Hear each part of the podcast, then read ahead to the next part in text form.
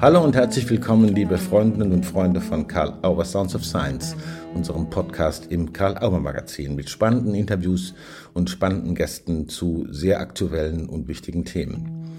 Heute zu Gast Monika Rüder. Sie hat ein Drei-Stritte-Programm entwickelt als Paar- und Sexualtherapeutin direkt für hochstrittige Paare, die in immer gleichen Konflikten landen, die man irgendwann für ganz normal hält, die aber trotzdem permanent nerven. Dieses Drei-Stunden-Programm hat sie in einem Ratgeber, sozusagen einem Fachbuch für jeden und jede, zusammengefasst und sie gibt Antworten darauf, was steckt dahinter, wie funktioniert's und welche Ideen brauchen Paare und welche Schritte brauchen Paare, um aus dem Teufelskreis immer gleicher Konflikte endlich aussteigen zu können. Viel Spaß beim Gespräch mit Monika Röder. Hallo, liebe Monika Röder. Ich freue mich, dass du für Karl Auer Sounds of Science äh, bereit bist, deine Zeit herzugeben und mit mir ein bisschen zu sprechen. Hallo, grüß dich. Hallo, lieber Matthias. Freut mich auch. Ich habe gehört, du bist in deiner Praxis jetzt, gell? Gerade. Genau, bin in Bad Säckingen, ja. Bad Säckingen, genau. Okay. Ja, der direkte Anlass ist ja, äh, dass, dass wir jetzt das Gespräch führen, dein Ratgeber, der wunderbarerweise mhm. bei uns im Haus erscheint. Du hast ja auch äh, verschiedentlich äh, auch schon Fachliteratur veröffentlicht, ganz kürzlich auch ein Lehrbuch. Mhm. Und jetzt der Ratgeber ist bei uns in der Ratgeberreihe. Mhm. Ähm, der kleine Eheretter. Ja. finde ich ja, also ich finde den äh, sehr äh, engagiert und ähm, sehr äh, fachlich tief fundiert und auf der anderen Seite auch irgendwie angenehm kühl. Man fühlt sich mhm. irgendwie sehr, sehr klar geführt, sozusagen. Aber die erste Frage, die ich hätte, wäre der kleine Eheretter. Ja? Ähm, muss man verheiratet sein, um, das, um damit was anzufangen? Oder ja, um Gottes Willen. Auf Nein, auf keinen Fall. Ich meine, das ist äh, eher eine Metapher sozusagen. Äh, ich, für mich ist es lang wie breit, ob die Leute, ähm, was weiß ich, verheiratet sind mit Trauschein oder ohne oder mit Vertrag oder ohne oder ob sie verpartnert sind oder sonst was oder ob sie einfach nur ähm, in einer verbindlichen Partnerschaft leben und eine Absprache miteinander haben oder auch gar nicht, ob sie einfach das Gefühl haben, sie wollen zusammen durchs Leben gehen. Und mhm. ähm, das ist Ehe. Es war einfach das kürzere Wort, mal so ja. zu sagen, gell? Also Sonst Merkt hätte es nämlich der Beziehungsratgeber geheißen oder der Partnerschaftsratgeber. Fand ich ein bisschen holprig. Ja, das, da bin ich dabei. Gut. Ja, auch. Also ist, man merkt es einfach viel besser. Ja, sozusagen. Genau. Was, ist wichtig, das klar zu haben, dass da nicht so ein klassisches Eheverständnis dahinter steht. Mhm, gar nicht. Es geht da so um ganz bestimmte Muster, ja, also die mhm. immer wieder auftauchen. Ich sage es jetzt mal so, wenn ich irgendwas falsch sage, muss mich halt korrigieren. Okay. Und ähm, ich glaube, das Entscheidende ist, wenn ich das richtig verstanden habe, äh, so der Anlass, dass einfach so viele Streitereien irgendwie blöd laufen. Weil man es zum falschen Zeitpunkt macht oder weil man irgendwie habe ich so verstanden, dass man bestimmte Themen einfach äh, nicht im Streit besprechen sollte. Sollte man da die Themen vermeiden oder, oder was ist damit gemeint? Äh, genau nicht vermeiden. Okay. Aber ähm, der Anlass ist für mich eigentlich gewesen, ähm, nicht jetzt, weil ich finde, dass es im Moment gerade mehr Streitereien gibt als sonst. Äh, ich glaube, das ist was ziemlich Menschliches, das äh, die Menschheitsgeschichte begleitet und äh, das wir auch nicht loskriegen. Das ist einfach so. Wir haben Konflikte miteinander. Aber ich sage es dir ganz ehrlich, ähm, für mich war ein wichtiger Punkt, ähm, dass ich einfach so das Gefühl habe, ich möchte gern mal so das Wissen so ganz komprimiert mal zusammenfassen. Gell? Also das, was wirklich wichtig ist und was funktioniert und äh, oder was einfach nach meiner Erfahrung wichtig ist und funktioniert, weil da viele drehen so, so mühsame, leidvolle, lange Runden miteinander, gell? so qualvolle Zeiten haben die über Jahre und ich finde irgendwie, es gibt so ein paar Dinge, die sind so, so klar irgendwie. Das mhm. macht das und lass das. Also das ist irgendwie ähm, relativ schnell und leicht gesagt. Und ähm, ja, und das wollte ich einfach gern mal so zusammenpacken, damit die Leute nicht äh, so, so, so, so verzweifelt suchen und man auch nicht so endlos quatschen muss irgendwie über das, was da so läuft. Gell? Mhm. Dass man nicht endlos quatschen muss. Aber, genau. das, aber ins Gespräch kommen soll man ja trotzdem. Ne? Also, Ganz genau. Aber man soll über die richtigen Dinge sprechen und man soll vor allem im richtigen Zustand über die richtigen Dinge sprechen. Gell? Und das, ähm, also wie soll ich sagen, das, was eben in der Paartherapie passiert, das ähm, manchmal, dass da eben dann die alten Dinge erstmal, was weiß ich, äh, in endlosen Schleifen wieder bewegt werden und im Kreis rum diskutiert werden und so. Ähm, das ist gar nicht nötig. Also am Anfang braucht es einfach wirklich eine gewisse, einfach ein paar gewisse Regeln, auf die es zu achten wichtig ist, die dafür sorgen, dass man irgendwie in einen verletzungsfreien Modus kommt, sozusagen, dass man wirklich ähm, einander, also dass man keine Angst mehr voreinander haben muss und dann wenn man in dem Modus unterwegs ist, dann bitte über die wichtigen Dinge sprechen, aber nicht im Aufgeriebenen, im, äh, im, im, Kampfmodus sozusagen. Da kommen wir noch hin. Da, da, ich, ich, will mhm. dich noch ein bisschen ausfragen noch über die Polyvagal-Theorie. Okay. Aber äh, erstmal noch sozusagen, am Anfang heißt es raus aus dem Streit, also dass man nicht ja. im falschen Modus, hast du gesagt. Ne? Ganz genau. Und äh, wie kommt man da raus? Also wie kann man das schaffen, dass man vielleicht auch, das habe ich auch gelesen, allein. Du hast irgendwo an der Stelle auch gesagt, wenn der mhm. Partner etwa nicht mitmacht, mach's allein. Mhm. Woran merke ich, dass ich im falschen Modus ist und wie komme ich raus? Also du hast die drei Schritte ja auf dem Schirm gerade, oder?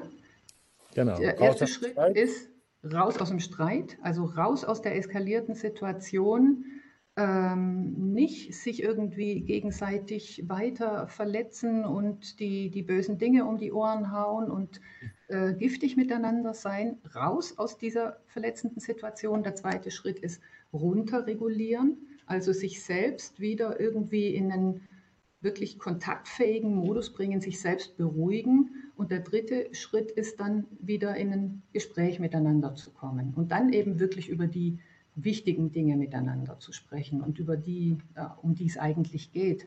Aber eben, das, das ist das, ähm, weiß ich, was du wahrscheinlich damit meinst. Ähm, es ist eben so, die Polyvagaltheorie, die hilft uns einfach zu verstehen, weshalb es nicht funktioniert, im Streit wichtige Dinge zu besprechen. Mhm. Das ist ganz schlicht und einfach so, dass äh, die Dinge, die wir brauchen, die sind eben hier vorne mehr oder weniger im, im Neokortex vernetzt, gell? also in diesem jüngsten Teil unseres Gehirns. Und ähm, die werden in, in der Streit- und Kampfsituation, die werden einfach deaktiviert. Das ist so. Das hat einfach eine, Funktion, eine, was weiß ich, evolutionsbiologisch wichtige Funktion, damit wir uns konzentrieren können auf den Angriff, damit wir uns fokussieren können uns gut verteidigen können und so weiter. Deswegen kriegen wir dann eher einen Tunnelblick und mhm. schauen eben nur auf das, eben auf den Angriff mhm. und sind aber dann in dem Moment nicht mehr im Vollbesitz unserer geistigen Kräfte sozusagen. Wir haben einfach nicht mehr das zur Verfügung, was eben wirklich hier vorne vernetzt ist und was wir brauchen, nämlich unser logisches Denken, unsere Selbstreflexionsfähigkeit, unsere Empathiefähigkeit füreinander, die Möglichkeit, uns wirklich einzufühlen in den anderen, auch unseren Humor und all das, was wir brauchen, um wieder einander zu verstehen und auch konstruktiv über die Dinge zu sprechen, die wichtig sind, die sind einfach deaktiviert. Die sind im Kampf, im Streit, sind die ausgeschaltet. Mhm. Und äh, darum gibt es dazu einfach überhaupt keine Alternative. Ja. Das funktioniert nicht. Wir triggern uns dann gegenseitig und dann sind beide im Kampfmodus und dann hauen sich beide einfach nur die äh, Boshaftigkeiten um, um die Ohren. Deswegen ist es eben so wichtig, dass wir aussteigen, dass wir uns runterregulieren, damit wir wieder in einen kontaktfähigen Zustand kommen und dann eben der dritte Punkt, den finde ich auch mega wichtig. Das ist das, was du ja auch ansprichst. Wir müssen über die Dinge sprechen, die uns bedeutsam sind in der Partnerschaft oder die, was weiß ich, mich betreffen, die mir wichtig sind für mein Leben und so weiter oder die mich verletzt haben und so weiter. Aber wir müssen einfach äh, gucken, dass wir auf eine Art und Weise miteinander sprechen, die auch ankommt. Mhm. Und, dass, und dass der andere vielleicht im Modus ist, dass es ankommen kann? Ganz auch? genau. Richtig, okay. denn wenn der andere eben noch getriggert ist in dem Moment zum Beispiel, dann geht es bei dem da rein, da raus. Gell? Mhm. Also dann ist der eben auch nicht aufnahmefähig. Das, das sind ganz einfache, schlichte neurobiologische, äh, was weiß ich, Aspekte, Details, die, wenn man die weiß, dann kann man die einfach berücksichtigen und dann probiert man es erst gar nicht. Dann weiß man, hey, das ist zum Scheitern verurteilt. Lass es, lass es uns, lass es uns hier beenden. Also äh, Polyvagaltheorie, wie gesagt, ist ein schwieriger Begriff. Poly, also mhm. sozusagen die Vielfältigkeit bestimmter Nervenzyklen oder wie ist das? Ne? Also es, man, man reagiert auf bestimmte Dinge, ist man so ausgestattet, dass man mit Kampfbereitschaft oder Flucht reagiert. Das hat man ja auch immer wieder gehört. Was ich ganz interessant finde und auch gehört habe, was so wichtig wäre, wäre dieser ventrale Vagus. Also dieses, äh, mhm. wie, wie heißt soziales Kontaktsystem oder so. Ne? Genau wenn das irgendwie irritiert ist, geht gar nichts. Habe ich das richtig verstanden? Also dann geht einfach Beziehung nicht. Dann geht einfach wirklich echte zwischenmenschliche Beziehung nicht. Mit offenem Herzen, die geht dann nicht. Dafür brauchen wir eben den ventralen Vagus. Und polyvagala ist es deshalb, weil eben das Stephen Porges äh, entdeckt hat, dass eben dieser Vagusnerv, dieser zwölfte Hirnnerv, mhm. der, äh, mit dem einfach ganz wichtige Organe in unserem Körper verkabelt sind praktisch, ähm, ähm, dass der zwei Zweige hat. Einer geht mehr oder weniger nach vorne, so ein bisschen, der äh, ist äh, vernetzt mit unserem Gesicht, mit, unseren, mit den ganz vielen, vielen, kleinen Muskeln um die Augen rum, um das Gesicht, um, um, äh, um den Kiefer, um die Lippen, Mund, äh, im Oberkörper.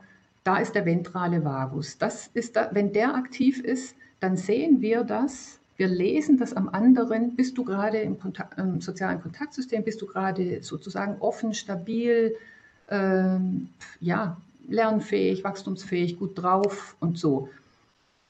Und dann gibt es eben noch den dorsalen Vagus, das ist dann der hintere äh.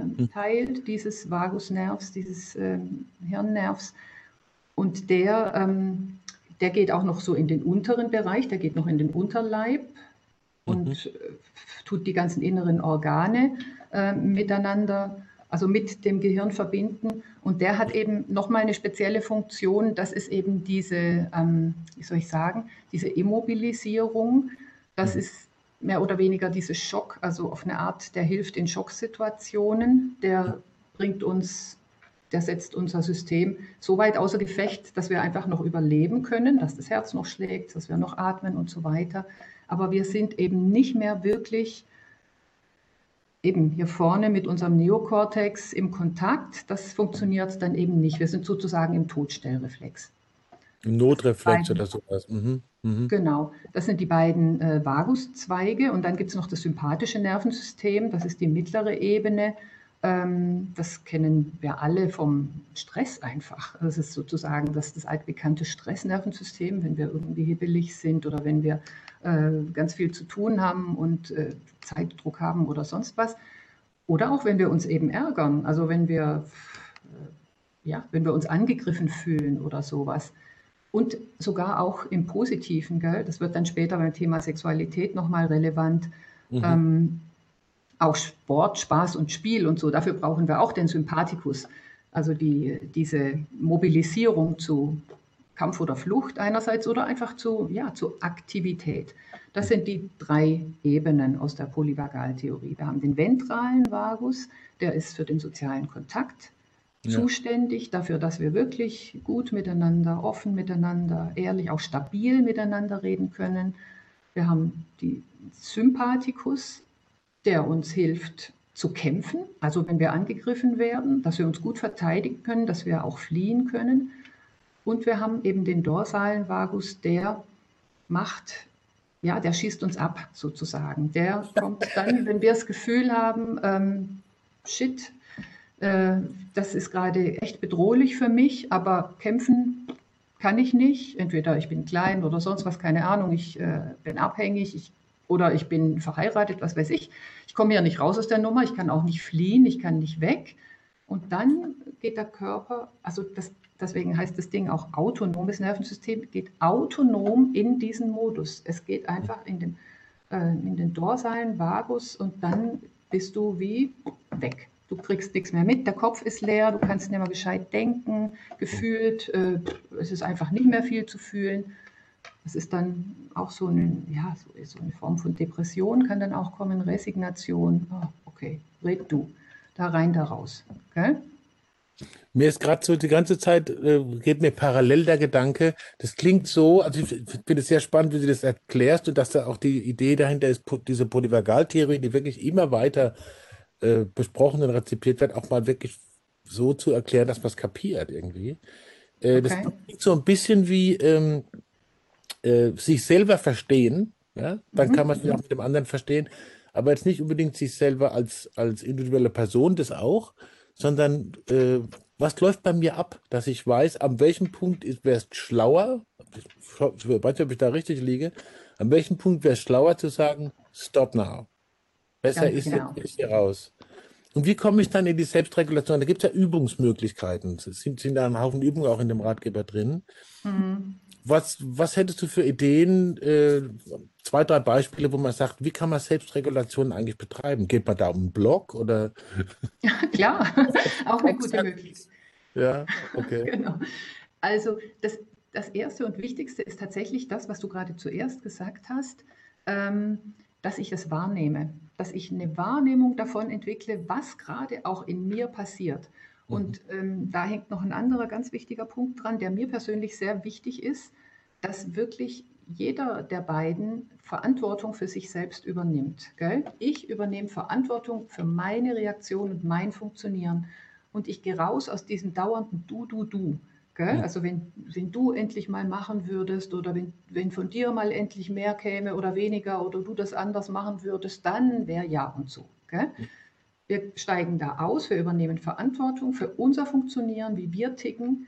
Wir mhm. lernen eine Wahrnehmung dazu, ähm, wann wir getriggert sind, wann bei uns ein Knopf gedrückt ist, wann wir uns angegriffen fühlen zum Beispiel. Mhm. Und dafür ist eben die Körperwahrnehmung eine super, äh, wie soll ich sagen, also ein, ein, ein, eine Vorlage dazu, ähm, woran merke ich, dass ich getriggert bin. Und mhm. da da kommt eben das dann nochmal rein, was, was wir auch gerade besprochen haben.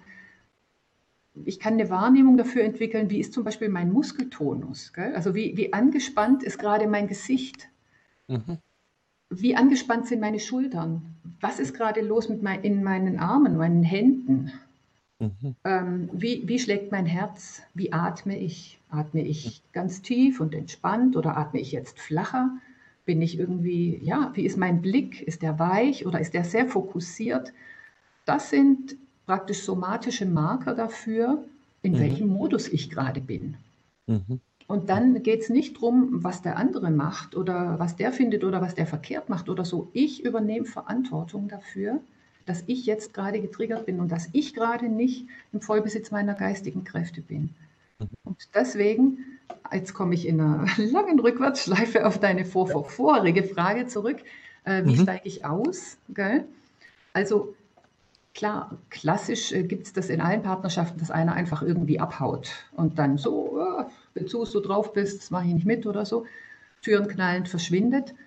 Ähm, nee, wir sollen dann auseinandergehen, das heißt ja raus aus dem Streit, aber bitte mit Ansage. Gell?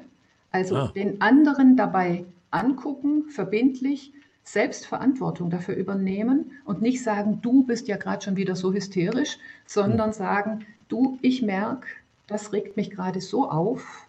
Mhm. Oder ähm, ich kriege einfach Angst, wenn du so mit mir redest. Oder mhm. was weiß ich, ich übernehme Verantwortung, ich lese meine eigenen Zeichen, ich sage, dass ich nicht in der Lage bin und in der Verfassung, gerade mit dir was im Guten zu klären. Und dann sage ich noch ausdrücklich dazu, äh, hör mal zu, es ist, weil mir das wichtig ist, das mit dir zu klären und das mit dir auf eine gute Art zu klären. Deshalb gehe ich jetzt hier raus aus der Situation, weil ich möchte es mit dir gut klären und so kann ich das gerade nicht. Und dann gehe ich raus. So, und jetzt kommt äh, der Punkt mit der Selbstregulation, klar. Ähm, das hängt von vielen Dingen ab. Das hängt äh, davon zum Beispiel ab, wie gut geübt bin ich, äh, in, in eben da drin mich selbst zu regulieren, wie viel weiß ich drüber, wie gut habe ich das schon irgendwie trainiert. Das hängt auch mit der Intensität des Triggers ab. Gell? Also mhm. das, ähm, es gibt Punkte, die, ja, die nerven mich, die finde ich doof irgendwie, das, das triggert mich auch ein bisschen, aber da zum Beispiel reicht es mir dann einfach mal dreimal tief durchzuatmen und dann äh, kann ich schon wieder lächeln und wieder in Kontakt gehen. Gell? Und dann gibt es aber Punkte, die, das, dazu gibt es dann meistens eine Geschichte hinter der Geschichte, bei denen merke ich einfach, boah, die hauen mich so aus der Spur. Also die, ähm, die ziehen mir den Boden unter den Füßen weg, die sind ganz schlimm für mich. Und jetzt merke ich dann wieder in meiner Selbstwahrnehmung, puh, jetzt dreht sich in meinem Kopf oder jetzt möchte ich gerade wieder dir das um die Ohren hauen oder irgendwie so. Ähm, dann braucht es einfach eine stärkere Regulationseinsatz auch. Also, hm. die, wie soll ich sagen, das Spektrum der, der Regulations... Ähm, Notwendigkeiten auch. Es mhm. ist einfach sehr groß und abhängig vom Trigger und eben von, von der Übung und von der Fähigkeit, sich selbst zu regulieren. Das kann, mhm. wenn ich gut bin und wenn das einfach halt jetzt ein kleines Ärgernis war, kann das einfach fließend in dem Gespräch passieren, sodass du gar nicht merkst, dass mich irgendwas getriggert hat und dass mhm. ich, ich kriege mich ganz schnell wieder reguliert. Mhm. Oder das kann eben so weit gehen, dass ich wirklich sage, hey, ich kann gerade das Gespräch mit dir nicht mehr fortsetzen. Es tut mir leid, aber ähm, nee, mhm. das ist mir auch zu wichtig und zu wertvoll und ich will das mit dir anständig klären, es geht gerade nicht. Und dann gehe ich raus. Und dann gehe ich zur Not, also ich gehe raus aus dem Gespräch, meinetwegen gehe ich raus aus der Wohnung, meinetwegen gehe ich auch drei Tage weg. Mhm. Mhm. mhm. Wenn es so schlimm war, gell? Mhm. Und äh, erst wenn ich wieder merke, dass ich in einer guten, regulierten Verfassung bin, dann gehe ich wieder in den Kontakt und versuche das mit dir zu besprechen sozusagen. Und ähm, das ist natürlich auch, wie soll ich sagen, äh, das, das habe ich ja auch ähm, im Buch erwähnt, manchmal ist es nicht so einfach, das zu erkennen, bin ich wieder reguliert. Gell? Manchmal okay. haben wir irgendwie so den Eindruck, ach ja, also ich bin ja total entspannt, du bist doch gerade noch so aggressiv, also hier bei dir und so. Und ähm, ich sehe einfach sozusagen, ich sehe den Splitter in deinem Augen, aber nicht den Balken in meinem Auge. Mhm. Und äh, es gibt einen einfachen kleinen Check, mit dem kann ich überprüfen, ob ich wirklich reguliert bin. Das ist, wenn ich dich angucke, kann ich, kann ich, habe ich wieder einen wohlwollenden Blick auf dich, kann ich wieder einen liebevollen, warmen, wohlwollenden Blick auf dich haben. Und wenn ich das wieder haben kann, dann bin ich reguliert und dann kann ich auch in den dritten Schritt gehen und das wirklich auf eine gute Art besprechen. Aber wenn ich irgendwie merke, oh, ich habe noch die Faust äh, im Sack, sagt man in der Schweiz. Ja, ja, ja. Ich irgendwie, ich bin einfach noch stinkig und äh, dann bin ich noch nicht reguliert und dann sollte ich es auch lassen. Und das Gleiche Mhm. Gilt auch für den anderen, selbstverständlich. Gell? Ist klar, es braucht zwei regulierte vegetative Nervensysteme sozusagen, um mhm. in einen wirklichen ventralen Kontakt wiederzukommen dann. Und also es scheint, genau, genau. Es scheint so zu sein, dass man das wahrscheinlich, wenn man ehrlich ist, mit sich auch erkennt.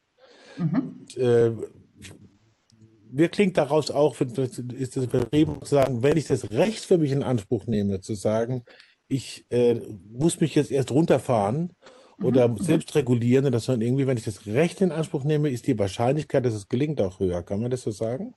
Wenn ich einfach sage, ich brauche das jetzt für mich, ich mache das jetzt, ich entscheide es jetzt. Mhm. Okay. Ganz genau. Also es ist, ähm, das, das weiß man aus der Emotionsregulationsforschung, dass mhm. in dem Moment, in dem ich ähm, das Gefühl, das ich gerade habe, indem ich das benenne, indem ich dem einen Namen gebe, wird es schon eine Spur leichter.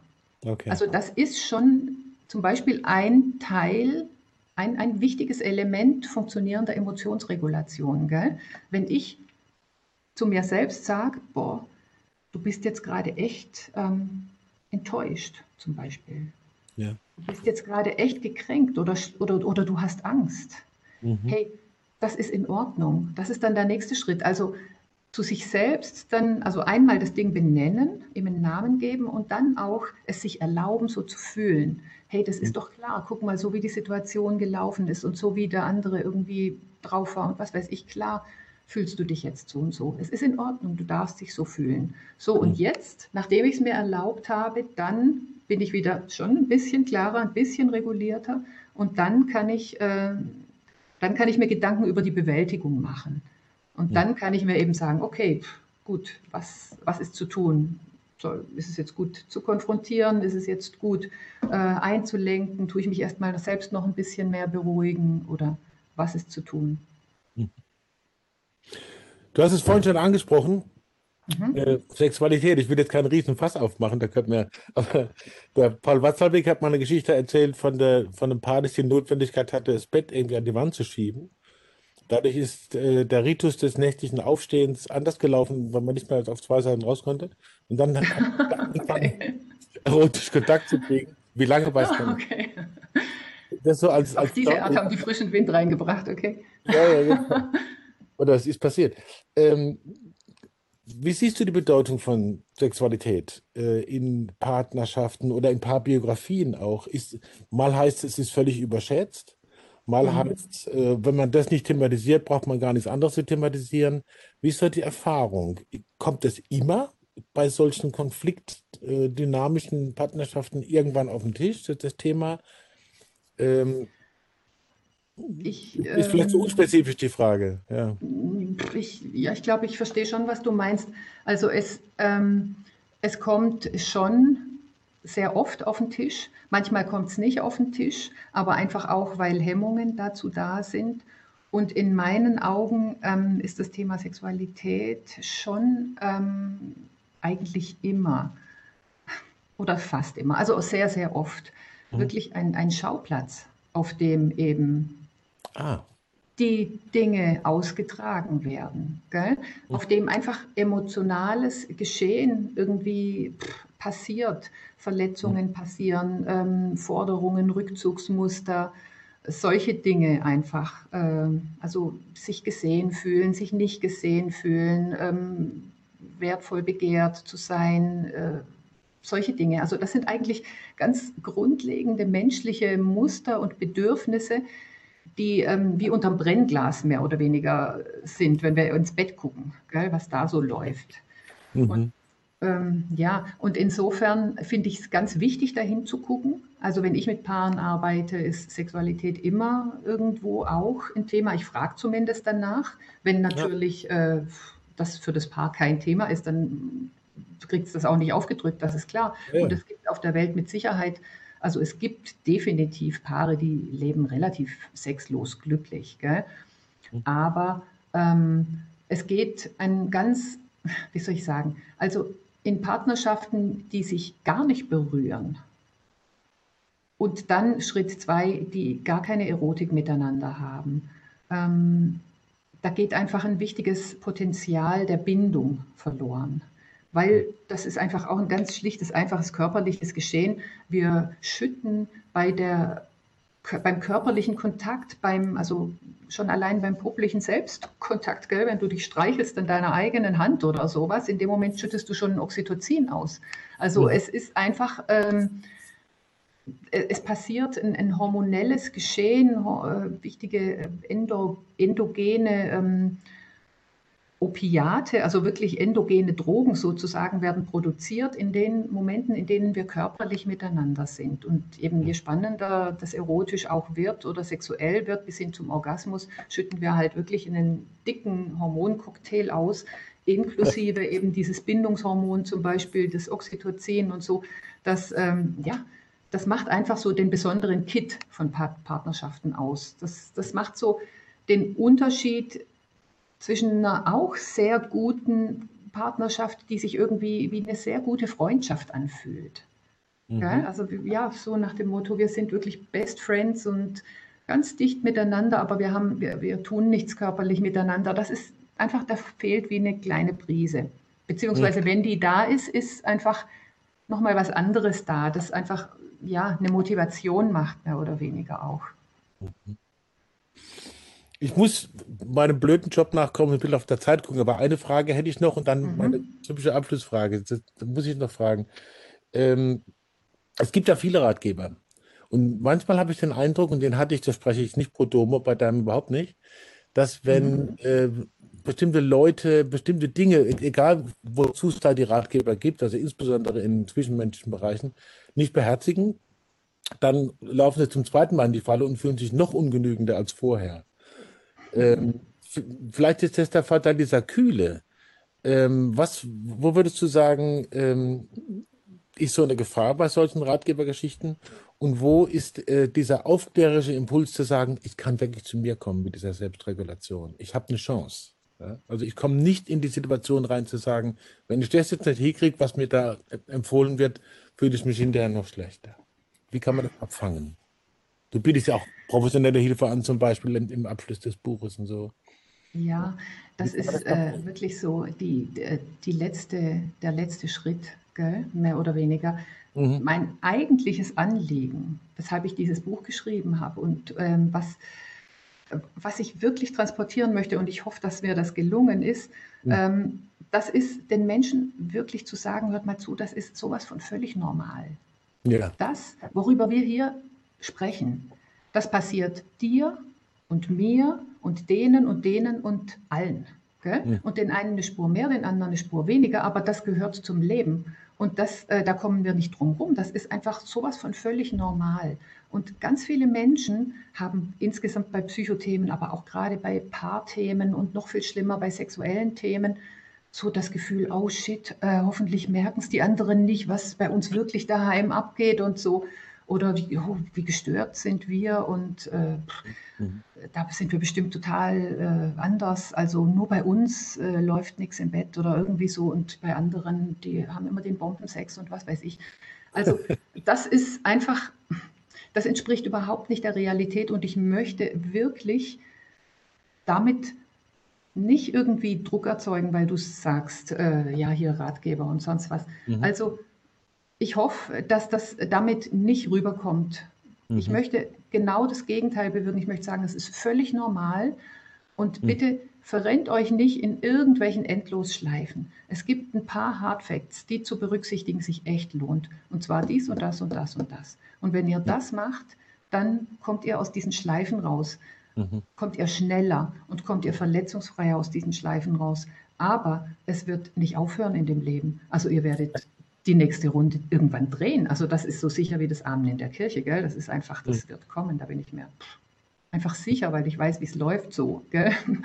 Und, ja, ja, ja. Aber egal, wir merken dann bei der nächsten Runde, ach guck mal, die war irgendwie nicht mehr ganz so bös wie die davor.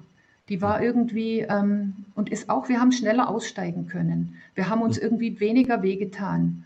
Und ähm, wir sind schneller wieder zueinander gekommen. Und so werden die dann immer kleiner, die Runden, die wir drehen. Und das ist mir auch wichtig, das dann bewusst wahrzunehmen und einander dafür zu loben und mal Danke zu sagen oder sich selbst auch dafür zu loben und zu sagen, hey, guck mal, du bist echt gewachsen. Das ist ein tolles Schlusswort, finde ich. Okay. Das klingt, das klingt sehr, sehr, sehr ermutigend. Gefällt mir gut. Mhm. Trotzdem, die übliche Abschlussfrage. Gab es irgendwas, wo du gedacht hast, oh, das kommt bestimmt, das wird bestimmt gefragt? Oder während des Gesprächs hast du gedacht, hoffentlich kommen wir da noch drauf. Und wenn wir es nicht verschieben wollen auf, auf, nächste, auf die nächste Begegnung, wäre jetzt die Möglichkeit zu sagen, ah, das will ich jetzt aber doch noch sagen. Das will ich ich habe gedacht, du fragst, wann das nächste Buch kommt. Das äh, frage ich meistens nicht in der Öffentlichkeit. Jemand lässt mich machen. Okay, ich frage, wann kommt das nächste Buch? Ich arbeite dran. Im Ernst? Das ist ja toll. Ja, natürlich. Der kleine Sexretter ist schon unterwegs. Der kleine Sexretter ist schon unterwegs. Ja, klar. Da, da können wir uns drauf freuen. Genau, Und, sprechen wir das nächste Mal drüber, oder? Absolut. Ich freue mich jetzt schon drauf. Also ich meine jetzt aufs Gespräch. okay. Danke für die Zeit, Monika. Es war super mit Sehr dir. Gern. Freut mich auch. Vielen, vielen Dank. Ja, also erstmal raus aus dem Stress und cool down, bevor man dann mit völlig anderer Haltung an die wichtigen Themen gehen kann und sie vielleicht besser lösen kann und besser überhaupt ansprechen kann, als es in der Vergangenheit der Fall war. Der kleine Eheretter mit Monika Röder. Vielen Dank an dieser Stelle nochmal an Monika Röder für das spannende Gespräch. In der nächsten Zeit werden wir auch weitere spannende Partner und Gäste haben zum Interview bei Karl Auer Sounds of Science. Vergesst nicht, uns da, wo ihr uns gehört habt, positiv zu bewerten und kommt natürlich wieder zur Autobahnuniversität. Schaut euch um in unserem Magazin, in unserem Archiv mit den wirklich interessanten Gesprächen. Monika Röders kleiner Eheretter erscheint demnächst im Karl-Auer Verlag. Und wie gesagt, ein Fachbuch für jeden und jede. Leicht verständlich, gut nachvollziehbar und sicher sehr nützlich. Danke fürs Zuhören, mach's gut, eine gute Zeit und bis zum nächsten Mal.